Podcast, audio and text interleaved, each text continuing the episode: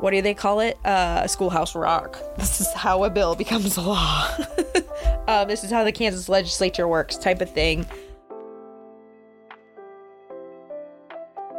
Hello, Marissa. Hey, how's it going? I'm good. How are you? I'm good. It's good to be back in the recording studio. Thank you. And April for filling in the last episode while I was out sick with no voice. Absolutely. It went very smoothly. I was very, very happy how it went. It was great. Yes, and it was very exciting to get to listen to it. Yeah, For the very first time as a listener. Yeah. that was fun. Well, today's episode is a conversation that we had with Heather Braum, the health policy advisor for Kansas Action for Children. So, KAC is a nonprofit organization that works to advocate for Kansas children through bipartisan advocacy, partnership, and information sharing. Their mission is to shape health, education, and economic policy that will improve the lives of Kansas children and families by working with policymakers, local organizations, and fellow advocates to inform sound policy, foster collaboration, and promote an equitable tax system. Yes. KC is a very valuable coalition partner with the Alliance. We work together a lot to bring attention to the need for expansion, and their take is really unique since they focus on children and how important expansion is for children, too. Yeah, absolutely. Let's go ahead and dive into our conversation with Heather now. Heather, welcome to the Health in the 34th podcast. We're so glad that you are joining us today. So introduce yourself, tell tell the listeners about yourself. Hi, my name is Heather Braum, and I am the Health Policy Advisor with Kansas Action for Children. And KAC, as we're known, um, is a nonprofit advocacy organization working to make Kansas a place where every child has the opportunity to grow up healthy and thrive. We work across the political spectrum to improve the lives of Kansas children through bipartisan advocacy, partnership, and information sharing on key issues, including early learning and education, health, and economic security for families.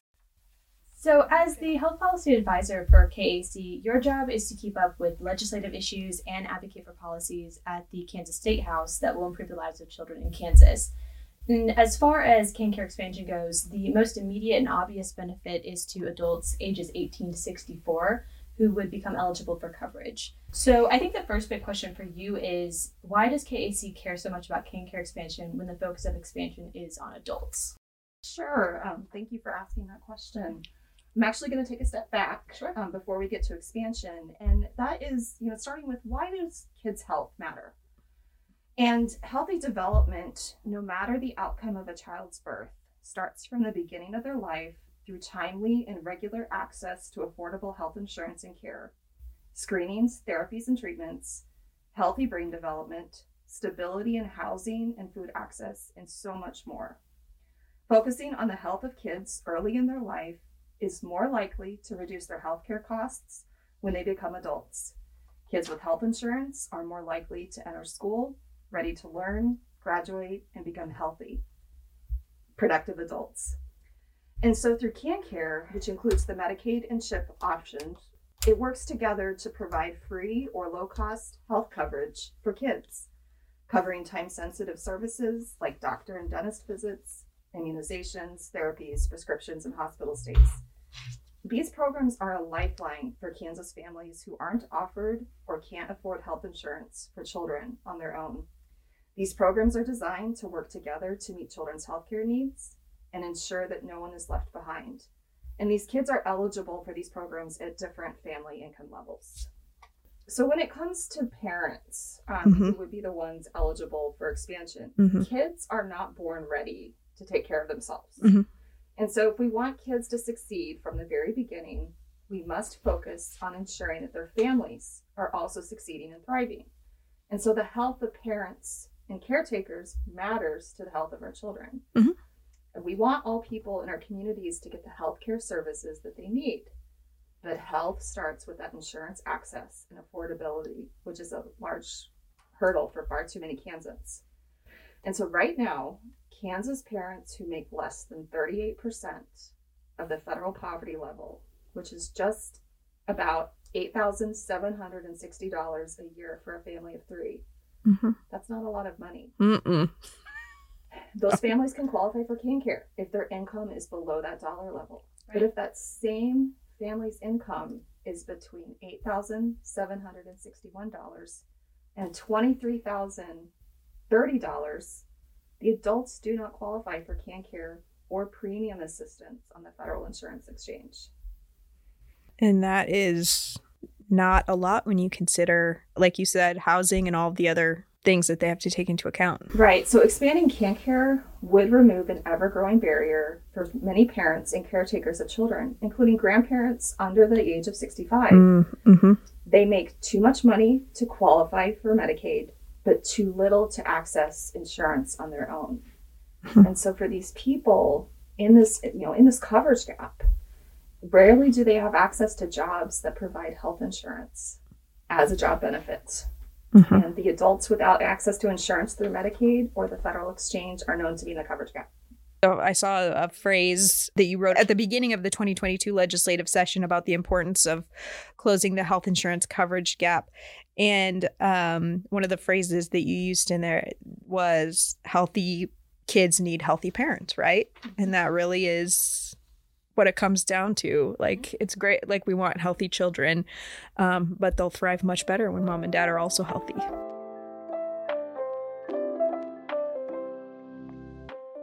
In that brief that I mentioned, you talked about how most low income children are eligible for coverage under the Children's Health Insurance Program, but uh, I saw that we we still have around 38,000 uninsured children in the state. Is that still an accurate number and why does this happen?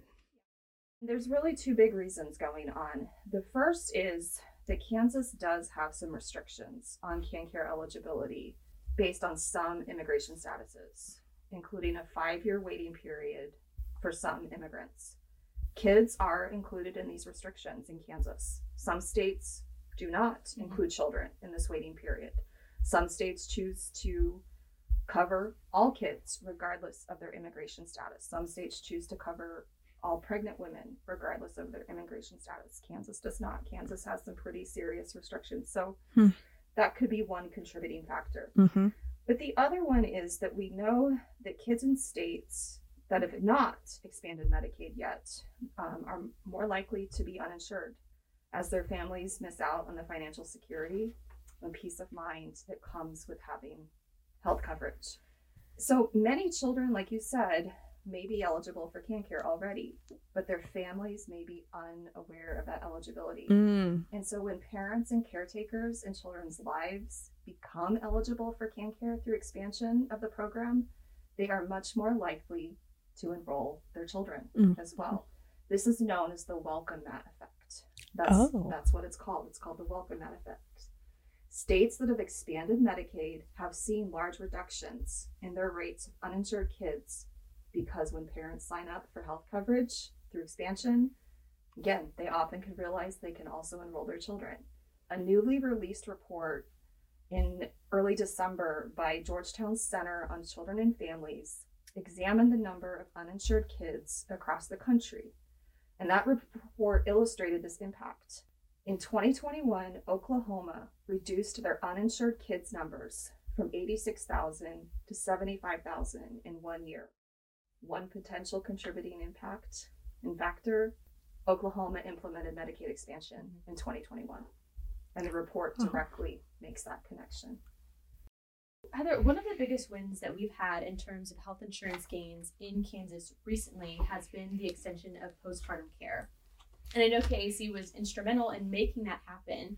Can you give us an overview of that? What did that law change and how will it benefit Kansas kids and families? So the 2022 legislature passed funding for the state to begin to offer 12 months postpartum or what is known as post birth coverage to those in the pregnant women Medicaid category. Previously, these women lost their Medicaid coverage 60 days after birth. And we know that's not nearly long enough. A lot of things will happen in that first year after pregnancy. And so that postpartum extension, as we call it, was an important first step. And we applaud the legislature for taking that action. Mm-hmm. However, research shows and that Medicaid expansion in other states improves preconception and prenatal care. Mm. These women need medical care before they even get pregnant. Right. They shouldn't be waiting to get all these things addressed after they become pregnant. It starts way before the pregnancy begins. And so we know it improves this care, and it's also associated with lower maternal and infant mortality rates. Mm, hmm And that is because more adults will utilize that preventative care that can improve the health and well being of women before, during, and after pregnancy and supports the healthy development of parents and children together. You know, we talk about that, the postpartum piece, but Mhm. surprisingly, I mean, I have I have birthed a child, so I feel I feel qualified to speak on this. Um, but we don't like we don't talk about the the prenatal stuff as much as the postpartum. And you're right, like getting, especially if it's just not something that you you know about already. If you're not somebody who researches on the internet about that topic, um, what is you know, I learned things that I didn't know, and I've considered myself pretty pretty prepared. So the, the importance. I'm glad you brought that up because I don't think you can overstate the importance of that.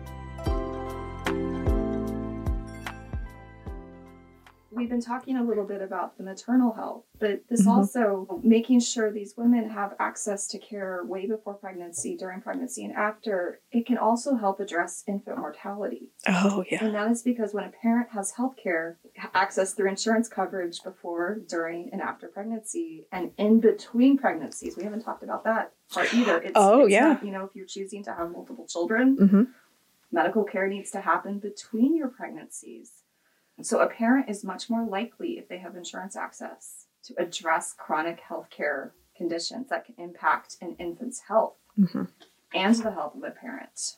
You know, and this is physical health, mental health. Yeah, I was gonna say the mental health after you after you birth a child is something I we keep we don't talk enough about. It happens during pregnancy too. Yeah. It's, I mean, and you know, the, again, focus will end up being on, you know, well, mom's not doing well. Well, if mom's not doing well, baby's not doing well. You're beginning to also hear conversations on the focus on dads and the partners involved. that Good. Their health matters as well and can influence the health of mom and baby. It's, Mhm. it's all connected. We're all connected.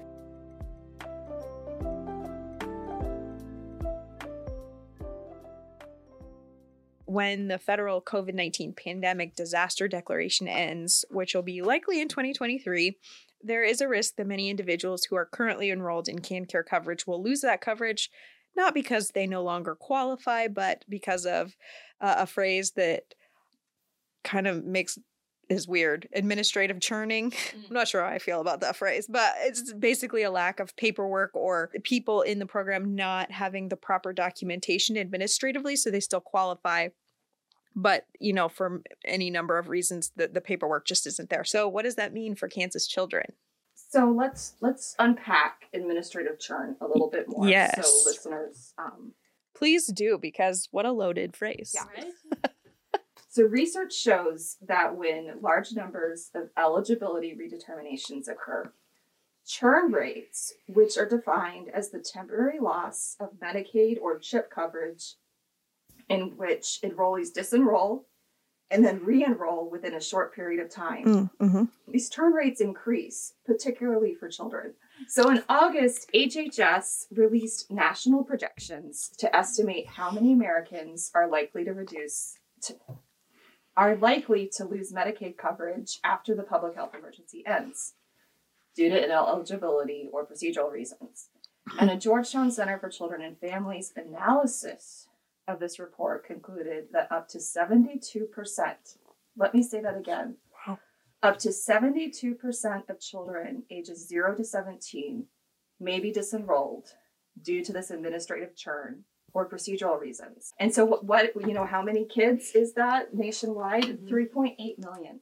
3.8 million. Wow. I should say more, but all I think is wow, that's a really big number. Yeah. oh my gosh. But here's why this is such a big problem. Kids may be disenrolled from KanCare due to administrative churn or procedural reasons when the state doesn't receive information about them to verify eligibility. This may occur due to system failures. But why does this happen? Why why do some parents not respond to information requests or they don't get things turned in time? Mhm. Reasons for administrative churn can include parents never receive a notice, even when their contact information is updated with the state. Oh wow! So it's not just a phone number change or address change. Oh their, wow! their information can be correct, and they, for different reasons, don't receive that information. oh my! Information they send back to the state might not be successfully received, be Mhm. received, or parents can't get through to the call center Mm. To attempt to address issues. Mhm. And so these projections are deeply concerning and could mean that nearly three out of every four children losing their Medicaid coverage will remain eligible for the Medicaid or CHIP program. And so kids who lose their KanCare coverage due to procedural reasons but remain eligible would have to re-enroll. And when they re-enroll, they have to wait for that coverage to be reactivated Oh. And restarted. And so that delays important time sensitive doctor's appointments, Mhm. immunizations, screenings, and treatments. Mhm. Delay in medical care for kids is serious. Mhm. And it will cost the state additional money to re enroll these kids. That's a good point too. When it's did you say three of four children will remain eligible? Yeah. So that's startling the number that could lose coverage when three out of four remain eligible, most likely.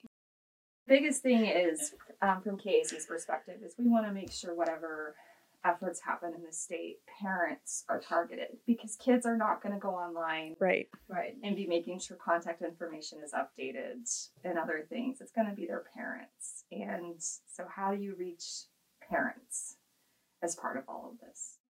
Heather, on on uh, the KAC website, I noticed that you have an intro to advocacy guide for individuals who are interested in learning more about how the Kansas legislative process works and the path a bill takes to become a law and how to use your voice to talk with your elected officials. What advice would you give to someone who has a passion topic, like KanCare expansion, for example, who wants to advocate but maybe doesn't know where to start or feels intimidated by the process? I'm going to answer this question from a personal perspective, actually. Yeah. I once was intimidated too. Yeah. I was scared to do this work, um, if you can believe it, and struggled with fear when advocating, especially back when I was first getting started um, as just a citizen. Like I Mhm. started out in advocacy as just a concerned citizen. But the first time I walked into a congressional office um, six and a half years ago with a team of librarians um, to advocate for a National Library Advocacy Day, we, I don't remember which Kansas um, congressperson it was. Mm. Like, may, may have been Senator Moran's office. And we were to go into a conference room and talk to one of his staffers. And we planned out how this was going to go. I think it was like a team of six. And we Mm. each had our issues that we were supposed to do. And I asked, could I go last so I could watch what everyone else did and was going to say? That was the plan. And so we sit down, and this person who I will not name by name, he turns to me and says, Heather, why don't you get us started? That's exactly what I asked.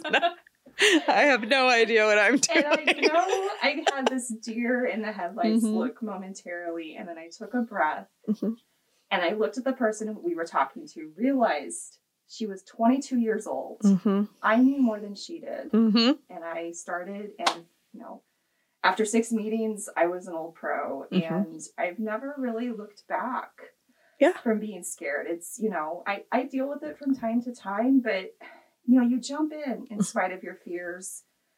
And you quickly learn that a lot of the time, advocacy is at its heart holding a conversation Mhm. with someone about an issue you are already deeply passionate about. Mm-hmm.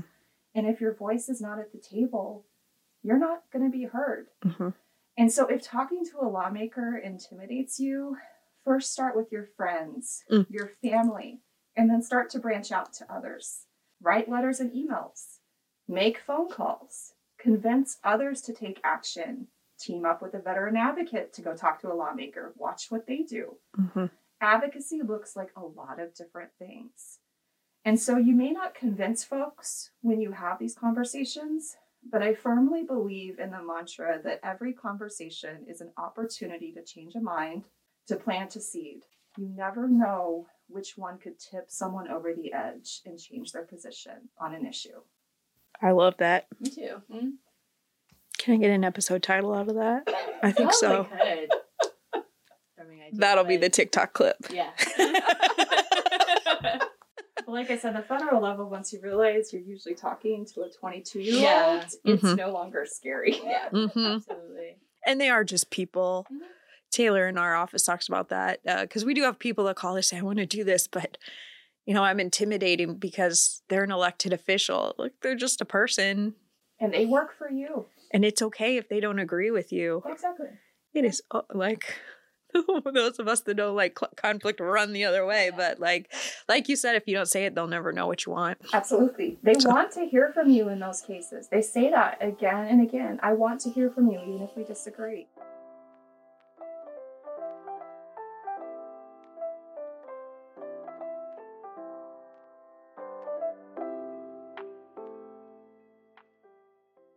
So we kind of just talked about how you personally came to the health policy world, but you know what makes you passionate? We're Talking about you and and and what brought you here, and if somebody wants to get involved in advocating for children or KanCare expansion or criminal justice, whatever, like what what what would you say to that person? So, I am a longtime passionate advocate on a number of issues, particularly public education and Good, yeah. I'm the daughter and granddaughter and great niece of public school teachers. I grew up in the Kansas public school system. I'm a proud graduate of Mhm. one.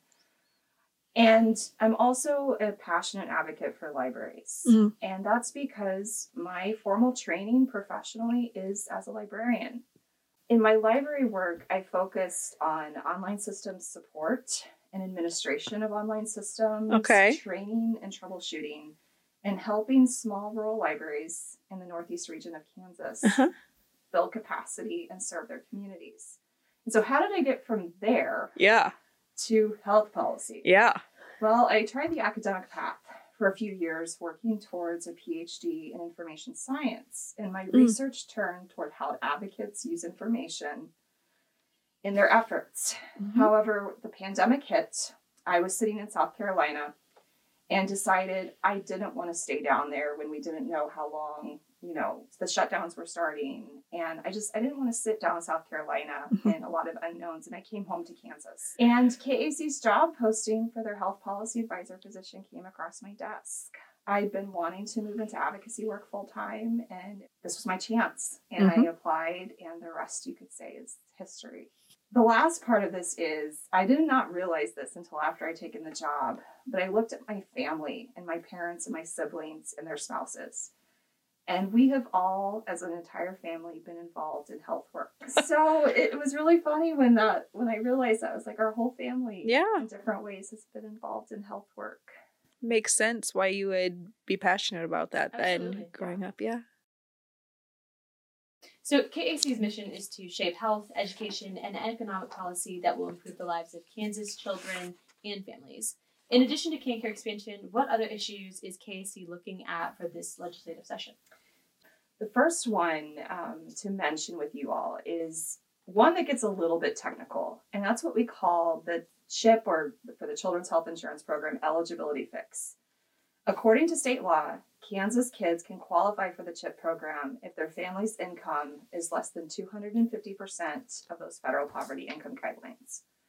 But when CHIP was last significantly updated in 2008, the legislature accidentally pegged eligibility to the 2008 federal poverty income guidelines. You can already see what the problem is. so it's not the 2022, it's the 2008? So as as a result, every year the state has had to annually convert the eligibility level to 2008 numbers. Oh The my. converted percentage had declined to 225% Oh, by wow. 2021. Yeah. In 2022, the legislature did temporarily fix the issue through the budget process, but a permanent fix is still needed. So KAC will continue advocating for a permanent fix in state law to this issue in 2023. Yes, I'd say so. That was an oversight. Yep.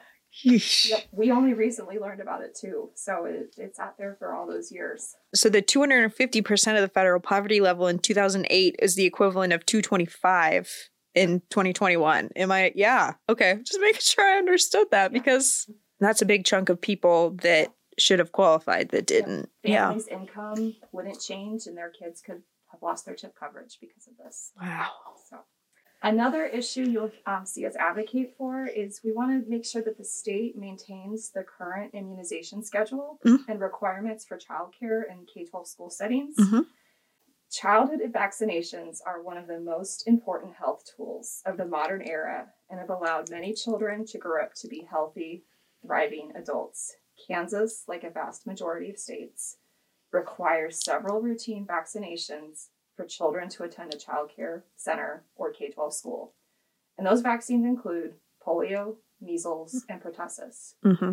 Since 2020, though, and this is pre pandemic, this is pre COVID actually, but since 2020, Kansas lawmakers have attempted to weaken those requirements Hmm. that have kept our kids safe for decades. Mhm. No changes have become law yet, but we expect to see this critical policy for kids and for community health Mm-hmm. increasingly challenged in the coming years from a lot of different directions.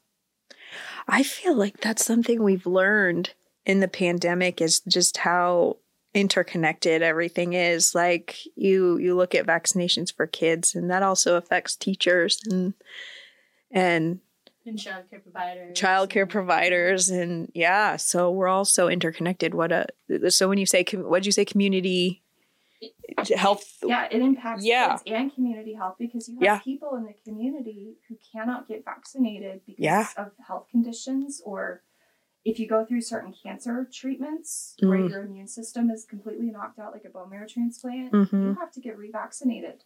You have to go through the entire process again because your immune system has lost that training that it got from the immunizations. Wow, I don't think I knew that. That's it's and you know people have family members at home that are doing that and they go to school and Yeah. We really rely Yeah. on the health of one another to stay healthy. yeah we do. It's not just individual choices. Mhm.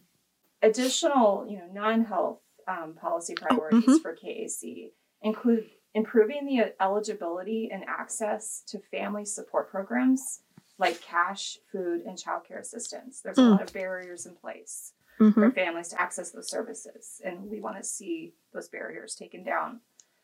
We want to make sure that we're appropriating state general fund dollars to draw down the remaining federal child care and development block grant funding. We are not drawing down the total amount of money at the federal level that we can because we're not matching at the state level.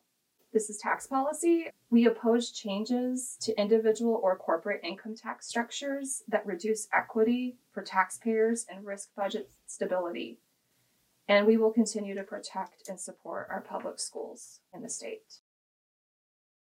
Medicaid expansion is on your list, obviously, too. Um, but another thing which I am interested in, partly because I had a baby at one point, is advocating for an increase on the cap on the newborn screening program. So, can you tell us what the newborn screening program is and what kind of increase are you talking about? Why is this important to KAC? So in 2020, over 34,000 babies were born in Kansas. 34,000. Over 30. Okay, over 34,000. Over 34,000. Some of those babies looked perfectly healthy at birth, Mhm. But may have had a hidden condition that will appear later in life and can only be detected through a screening process while it is still easily treatable. Not treated early, these conditions can result in lifelong severe medical conditions, Mhm. physical um, or intellectual developmental disabilities, Mhm. and even death. And when these conditions are caught and treated early, children can have a very different outcome in Mm. life. These conditions are screened through the state's universal newborn screening program. And so, as you already described, Mhm.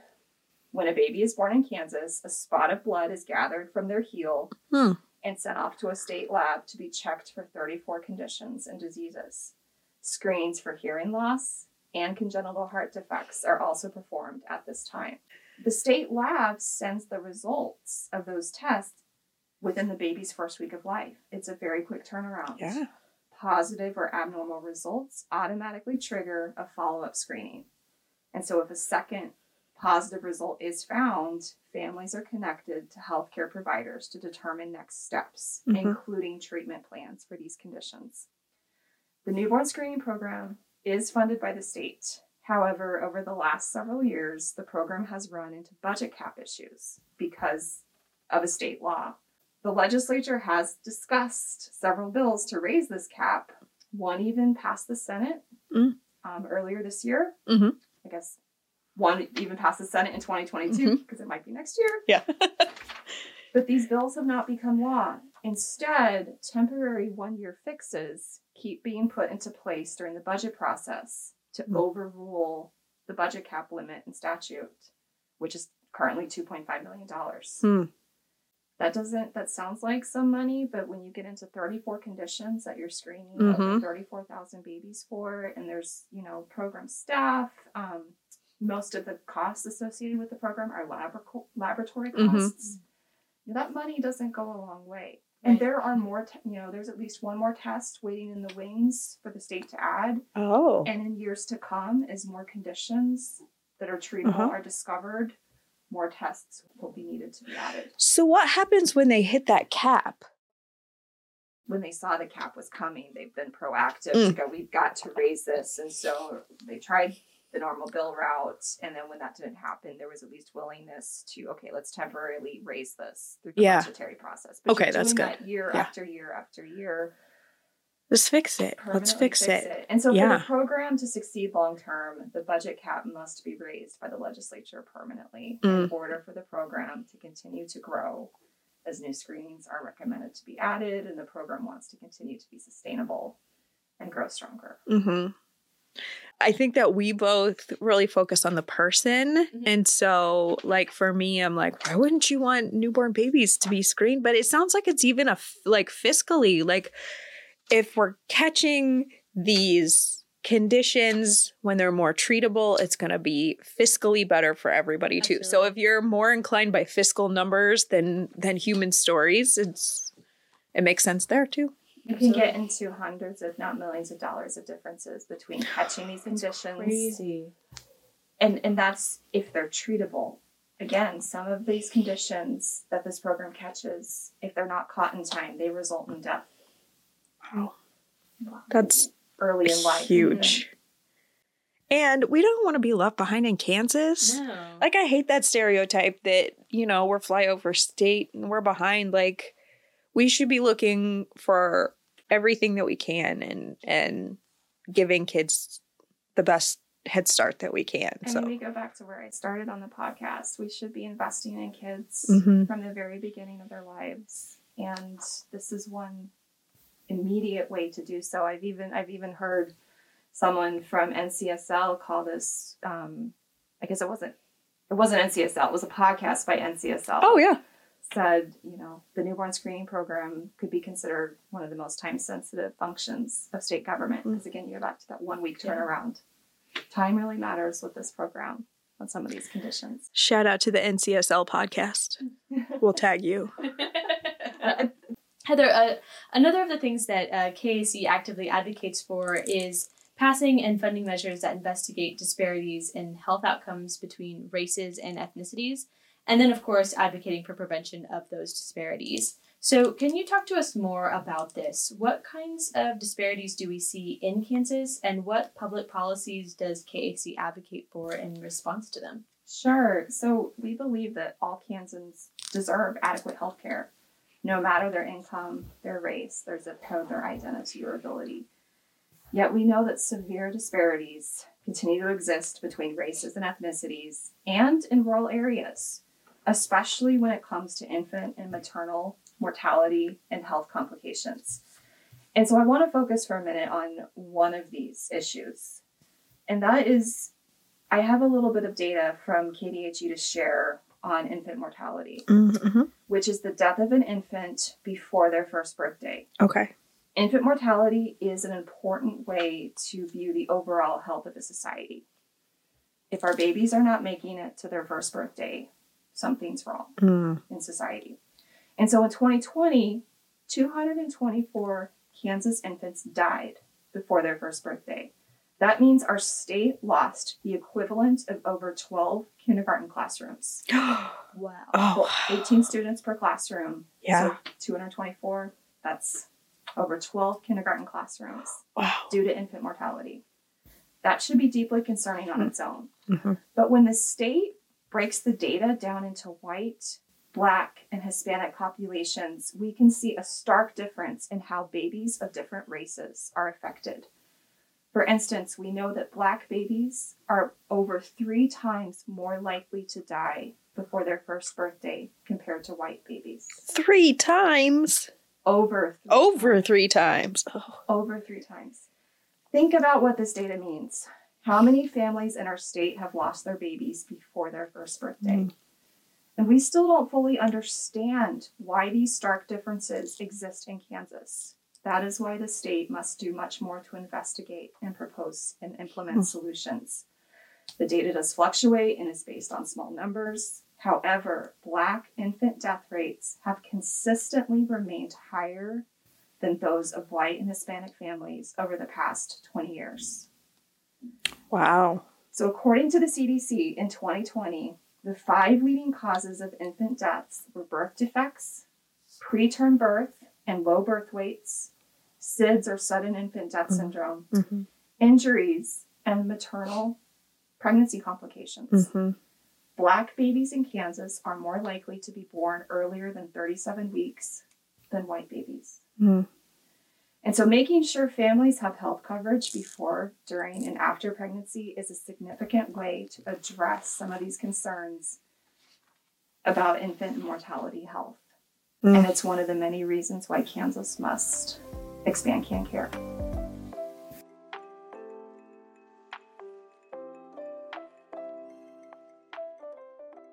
So we, we will go ahead and ask you the question that all of our guests get. Um, and I love the range of answers that we get with this one. So there is no right answer. It's whatever. But Heather, why are you one of the eight and 10 Kansans who support KanCare expansion? So, the evidence supporting the benefits of Medicaid expansion is frankly overwhelming. Through May 2021, the Kaiser Family Foundation tracked over 600 over 600 research studies finding positive effects of expansion across a wide range of categories. The evidence can't be ignored any longer. But at day's end, I support KanCare expansion because we all have neighbors, friends, and family in this state who do not have access to or can't afford health insurance on their own. And many may not be aware that their kids already qualify for KanCare. We know that expanding KanCare will help everyone in our state. And at day's end, I also believe in the words of the great Kansan and public health app pioneer, Dr. Samuel Crumbine, Mhm. who once said, The health of each of us depends on the health of all of us. We should be doing everything we can as a state to follow his wise words. Expanding KanCare is at the top of that list. So that was our conversation with Heather Braum from Kansas Action for Children. They are really busy, especially now during the legislative session, keeping track of lots of committees and bills and testifying on behalf of Kansas kids, important things like that. So, we really want to thank Heather for taking the time to chat with us about some of their current priorities. That's it for this episode of Health in the 34th. Be sure to visit our website, expandkancare.com, and join our Steps to Expansion initiative that we currently have going on. We also wanted to let you know that we're planning a rally at the Kansas State House for Wednesday, March 15th. Mark your calendars. If you are able to make it to Topeka, we'd love to have you join us. Also, be sure to sign the petition on our website. We will be delivering that to lawmakers that day, and every single signature counts. And don't forget that you can also keep track of what's going on with us on social media at expandkancare.com on Facebook, Twitter, TikTok, and Instagram. Everybody, have a great week. We'll see you again in two weeks. Health in the 34th is a podcast from the Alliance for a Healthy Kansas. We hope you'll take a moment to subscribe and share our podcast with others. Episodes written and produced by Marissa Alcantar and Lacey Kennett. Special thanks to our editor, Callie Holthouse. Episodes available on Apple Podcasts, Spotify, or wherever you get your podcasts. Join the movement and get involved. We're on Facebook, Instagram, Twitter, and TikTok. For more information on the Alliance for Healthy Kansas, visit us at expandkancare.com.